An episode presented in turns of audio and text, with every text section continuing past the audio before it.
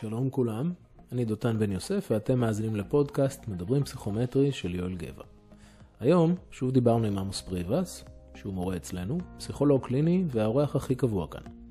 הפעם דיברנו על המצב הנוכחי, הקורונה או קוביד תשע עשרה, אותו נגיף שמשבית את העולם ומשגע את כולנו. בוודאות לא מצאנו חיסון למחלה או צורת טיפול יעילה, אבל אולי הצלחנו להעלות מעט מחשבות בנוגע לסיבות שבגללן קשה לנו לא רק באופן כללי, אלא גם ספציפית בהכנה למבחן הפסיכומטרי, שנדחה למועד לא ידוע בשלב זה. ואולי יותר חשוב, בסוף ניסינו להציע כמה עצות מבוססות ניסיון להתמודדות עם המצב. שווה להאזין, וגם לספר לחבריכם שנמצאים באותה סירה כמוכם. רק בריאות לכולם, והלוואי הלוואי שנזכה לימים שפויים יותר, האזנה נעימה.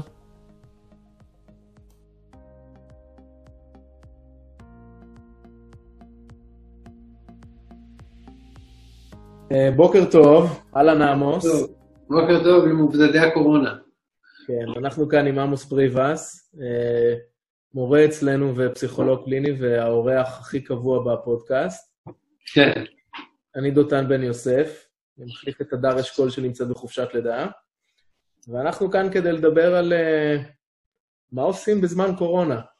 בזמן הקורונה ובזמן משבר בכלל, יש, אנחנו מוצפים במידע. עכשיו, אנחנו לא רק מוצפים במידע אה, חיצוני, אנחנו גם מוצפים, את האי-וודאות אנחנו משלימים מבפנים. בגלל זה המון אנשים, כל אחד חווה את זה אחרת. אגב, הרבה פעמים אנשים שעברו דברים לא קלים, אה, יש את האמירה מה שלא הורג אותך מחזק אותך, אבל זה לא לגמרי נכון. כי הם ברגעים כאלה מוצפים בזיכרונות ובמחשבות וברעש תקשורתי, ויש כל הזמן מין תחושה של המצב חמור אבל לא רציני. בוא נגיד שהחוויה של הקורונה יש מין אינטרנט שאומר, אה, אווירה של חופש גדול, אבל במלחמת העולם השנייה. וזה מאוד מאוד נכון. לא בדיוק ברור אם יש פה איזושהי אה, תקופה היפית כזאת של להישאר בבית ולהתנוון, כאילו העולם אומר לנו, תאכלו אוריוז ותראו נטפליקס, זה, יש איזה סיפור מדע בדיוני כזה מוזר, או שהאנושות כמו שהכרנו אותה עומדת להסתיים. עכשיו, במציאות לא זה ולא זה. זאת אומרת, אין פה איזו חופשה קטנה שקיבלנו, וצריך מאוד להיזהר, לא לשקוע על המקומות המנוונים האלה, וגם המנושות לא הולכת להסתיים. זה גם דבר שחשוב מבחינת הרגעה, וגם דבר שחשוב אה, לתלמידינו העיקרים ששומעים את הפודקאסט, מתוך מחשבה שבסוף העולם כן יתארגן. אגב, באותה פתאומיות שהוא יתפרק, הוא יכול גם להתחבר חזרה. זאת אומרת, פתאום הכל, הכל חוזר. ולכן באמת יש איזו תחושה שאנחנו צריכים לאזן ולהישאר בקשר עם העולם. מצד אחד לא להדחיק ולהתנהג כאילו הכל כרגיל, כי לאורך זמן אי אפשר להחזיק ככה. מצד שני, לא לשקוע לאיזו תחושה טריפיון פנימי כזאת. אתה יודע, יש אנשים שתמיד אומרים מה קורה על מצבה של פולניה, היא כותבת, אמרתי לכם. אז הרבה פעמים בפסיכומטרי, אתה מרגיש שכל העולם מתפרק, ועכשיו אתה אומר, I knew it, כאילו, ידעתי, ידעתי שהמילולי הזה יגמור הכל. אבל uh, התחושה היא שבאמת צריך לאזן uh, את התחושות האלה של המצב חמור אבל לא רציני, בעזרת איזושהי יכולת פנימית להתארגן, וכן לשמור על איזושהי קשר, קשר עם הסדר יום שלנו, קשר עם הסביבה שלנו, וקשר עם המטרות שלנו. במובן הזה, פסיכומטרי יכול להיות ברכה. כי הוא נותן איזו תחושה של המשכיות, ואיזושהי תחושה של משהו שעדיין אפשר להתכונן אליו ולעבוד דרכו. יכול גם לסדר לנו את היום וגם לסדר לנו את הפרספקטיבה קצת. אז אני מתחבר לאותו דבר. אני עם שלושה ילדים בבית, אמנם גדולים, אבל שלושה ילדים בבית, והאמצעי שבהם זה ממש אפשר לראות את ההבדלים בין ימים. זאת אומרת, יש ימים, ביום שישי לדוגמה, הוא קם והוא היה כל כולו סוני ואקסבוקס, ובאה בנטפליקס ובדיסני פלוס ולא זז. פשוט לא זז. כן, כמו חופש. ולקראת אחר הצהריים הוא הופך להיות חסר שקט, ונהיה, בהיעדר מילה אחרת יותר טובה, משהו מדלדל כזה. הוא היה כולו מעוך ולא היה לו כוח לשום דבר, והיה מלא מריבות כל היום. ואתמול, בשבת, הוא קם חדור מטרה, החליט שהוא עושה איזה ארבעים משימות שיש לו, ישב איזה ארבע שעות ככה לעבוד, ואחר כך עוד עשה אימון במרפסת, וסיים את היום מלא אנרגיות. זאת אומרת, כן. עובדה שאתה מוצא לעצמך איזשהו עיסוק, איזושהי הגדרה, איזושהי מטרה, גם אם פיקטיבית, נותנת כוחות. זאת אומרת, נותנת לך איזשהו משהו לעשות. אני חושב שהיא, אתה יודע, ברגעים כאלה יש תחושה של איזה חוסר אונים, שאנחנו כאילו זורמים איתו, אבל אז כבר מתקרבלים בתוכו, ואז כבר קשה לעצור אותו, איזו תחושה של הכל נפרט, וזה מאוד... מאוד מפתה, כשהמסגרת החיצונית נפרצת, נפרוץ גם את המסגרות הפנימיות. עכשיו, זה תמיד איזו תחושה של שחרור, אתה יודע, זה כמו מגירת ממתקים, שאחר כך עושה לך כאב בטן. ואת השחרור הזה הופך להיות כבר סחרור מסוכן שקצת קשה להיאחז בו. זה נורא נכון מה שאמרת, ויש יש בתוכנו מקומות ש... שעוזרים לנו להתארגן. זאת אומרת, אם אנחנו נתמודד בתוך עצמנו, אם אנחנו נתמודד בתוך החדר שלנו, אם אנחנו נתמודד בתוך היום שלנו, העולם ירגיש לנו פחות כאוטי. עד גבול מסוים, כי יש כאוס, אבל, אבל הרעיון של לתת לכאוס שבחוץ לזלוג ולהפוך לכאוס פנימי, זה פיתוי, אבל בסופו של דבר משהו לא טוב. משהו שקצת גורם לנו ללכת לאיבוד. אני יכול להגיד לך על, עליי שאני כאילו מלמד עכשיו בזום, וזה נורא עוזר לי השיעורים. אני מרגיש כאילו, רגע, העולם, העולם לא נגמר, הוא רק שינה צורה. וזו תחושה מנחמת. למול, פתאום כשלא לימדתי, ולא זה, התחושה היא כאילו של מה קרה לשבוע שלי, הוא נהיה פתאום גוש חסר צורה כזה. אז התחושה הזאת שאנחנו עברנו רגע לפורמט אחר, אבל לא, לא הכל התפרק, היא, היא באמת חשובה. ואתה יודע, כמובן שזה שעתם הגדולה של אנשים שמכורים לשיפור עצמי, שכיבות צמיחה, קריאות ספרים, חלק מהאנשים יצאו פה משודרגים מהסיפור הזה, אז לא צריך להגזים גם לשם, אבל זה בפירוש יכול לעזור. אז איזושהי מסגרת. אני רוצה להציע לך עוד מחשבה באותו כיוון, ואז ננסה ללכת לעצות פרקטיות כמה שאפשר. אתה מכיר את המחשבה על הבריחה מחופש? כן. זאת אומרת ש... אני אתן שלוש דוגמאות, אבל הם כולם אותו דבר. בן אדם שמגיע לחניון מלא כולו, ומוצא מקום אחד פנוי, אין לו התלבטות, הוא נכנס לחנות. אבל אם אתה מגיע לחניון ריק, אתה ממש מוצא את עצמך לאיזה שנייה או שתיים מתלבט. זה נכון. אתה גם צריך מכונית, ואז אתה תכנית תמיד ליד המכונית שיש שם, כי זה מפחיד להיות לבד ו-out of context. זה נכון מאוד. שתיים, זה אם אתה מגיע למקום חדש, ואתה נכנס לשירותים ציבוריים, ובחרת תא כלשהו להשתין בו, משתנה כלשהי, אם תגיע לאותו מקום שוב, תשעים ותשע נקודה תשע אחוז שאתה תלך לאותה משתנה או לאותו תא, כל עוד הוא פנוי. זה לא ידעתי, אבל זה נשמע לי לגמרי הגיוני. זה כאילו מין איזה... התא שלך, אתה מנסה לך... זה, כבר קבעתי.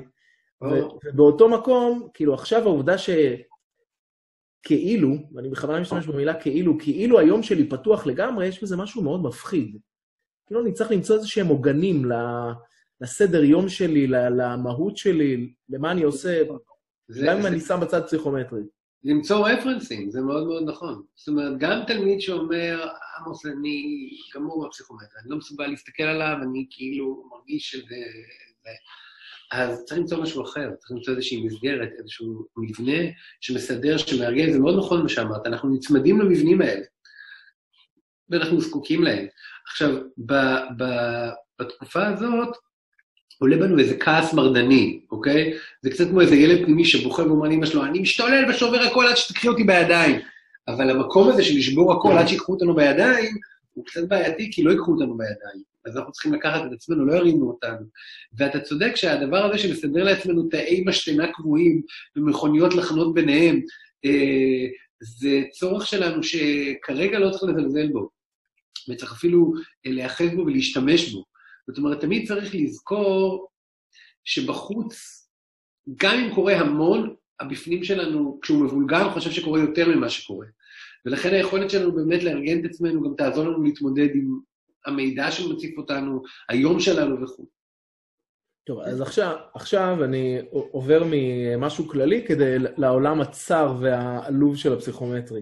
בכל זאת, מי שמקשיב לנו כרגע, כנראה... כמה כסף יש ביואל גבע.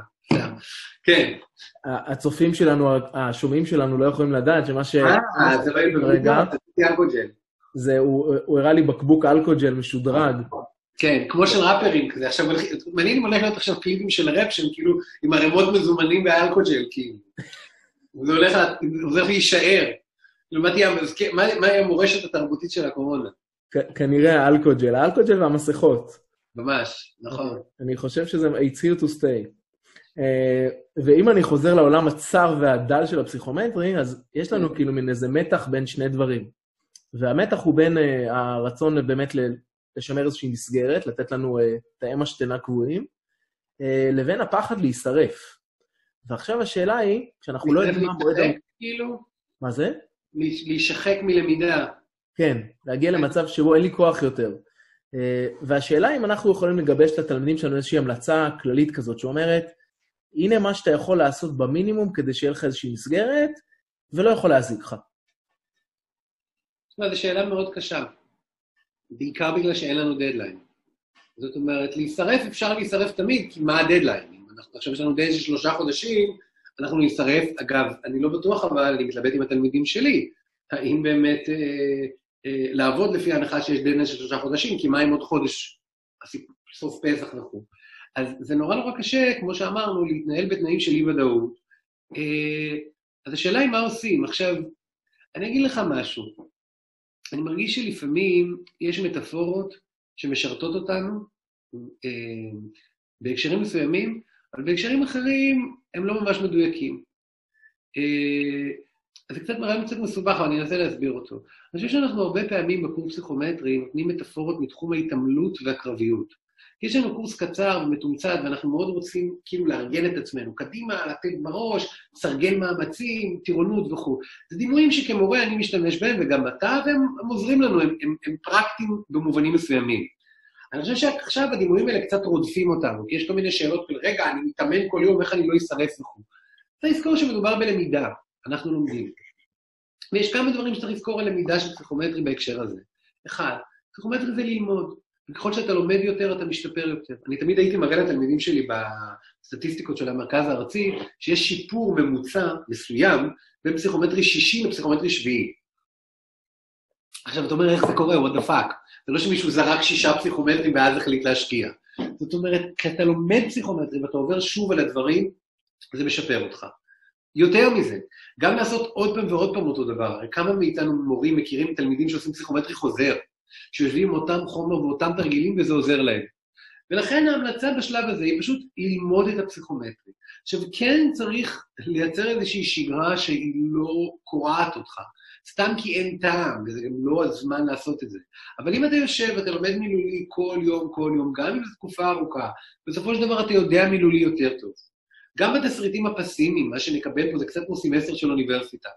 זה פשוט לשבת וללמוד. עכשיו, כמה שעות כל יום ומה לעשות כל יום, זה באמת שאלה, אגב, כי יש תלמידים שזקוקים לזה יותר, בס... לא בסתר ליבם, במובן שכולם רוצים שכולם יהיו בריאים, אבל אפילו אומרים לעצמם, זה בא לי טוב הדבר הזה, אני יכול להעמיק בחומר וללמוד את זה. ויש תלמידים שבנקודה שהפסקנו, כבר היו, הרגישו שהדבר שהם צריכים זה בחינות. גם התלמידים האלה, אגב, יכולים בעיניי להרוויח מללמוד, מללמוד פה, ולשבת וללמוד. גם כשאתה קורא משהו שאתה כבר יודע, ואתה חוזר אליו, ואתה מתאמן עליו, זה משפר אותך. אני יודע שגם אתה מרגיש ככה, אני הרגשתי במשך שנים ארוכות, לא מזמן זה הפסיק, אבל אני כבר באמת, שנינו כבר זקנים מאוד, שאפילו ללמד פסיכומטרי משפר אותי, שאני נהיה יותר טוב בפסיכומטרי רק בזה שאני מלמד אותו, ולעבור אותו שוב ושוב. זאת אומרת, הפחד שמה שנעשה לא ישפר אותנו לא קיים. כשאנחנו לומדים זה משפר אותנו. האינטנסיביות שבה אנחנו עובדים, זאת באמת שאלה, צריך לקחת איזושהי אינטנסיביות שמצד אחד משפרת אותנו, מצד שני מחזיקה אותנו לטווח ארוך. עכשיו, להישרף, המילה להישרף קצת דרמטית מדי, מתאימה אולי לאטלט שקורא גיד אכילס. אנחנו לא נשרף, אנחנו נשתעמם. אז אם משתעממים מאוד, אפשר לקחת יום יומיים הפסקה מן הסתם, אבל אני חושב שלמצוא איזושהי שגרת למידה, של התעמקות בכישורים, והתעמקות במילים, והתמקצעות בדבר הזה, זה נורא חנוני להגיד, אבל מי כמונו יודע, מורה יואל גבע, אפשר לחפור בפסיכומטרי הרבה מאוד גם כשאתה יודע אותו. אוקיי? אתה מבין שלא נחשוף פה, חלק מאיתנו מנסים עוד לעבור בכיתה כמגניבים, אז לא נחשוף פה את הפורומים שיש פה על הצבת תשובות ולעומת החפירות שמגיעים אליהם. אבל כאילו, יש פה מה ללמוד, ויש פה מה לתרגל, וזה דבר שגם יכול להחזיק לך את היום, וגם יכול לשפר אותך. מעולה, נדמה לי שסיפקנו פה לא מעט. כן. חומר למחשבה לתלמידים שלנו. וגם יש הרבה רטים, אין לאנשים מה לעשות. ב- בדיוק. עמוס, המון המון תודה, ואמן שנזכה לימים שבהם נוכל להיפגש ולהתחבק כמו בני אדם נורמליים. אני לא יודע אם אי פעם יחזרו, אני חושב שהרבה אשכנזים ינצלו את זה בשביל להשתלט על התרבות עוד פעם. כן, כן. מבין? כמו מרפקים. אבל בסדר, איך אומר אם סי המר? כן, תשת. עם כל המאזינים. עם כל החדש. חד משמעית זה מה שיסיים את הפודקאסט הזה בוודאות. You can't think shit about it. So hard, baby. Bye. אחלה יום בעולם. When know you down, the whole boy from the old town and I'm known as such and this is beat up. You can't touch. I told you, homeboy, you can't touch this. Yeah, that's how we living and you know, you can't touch this. Look in my eyes, man, you can't touch this.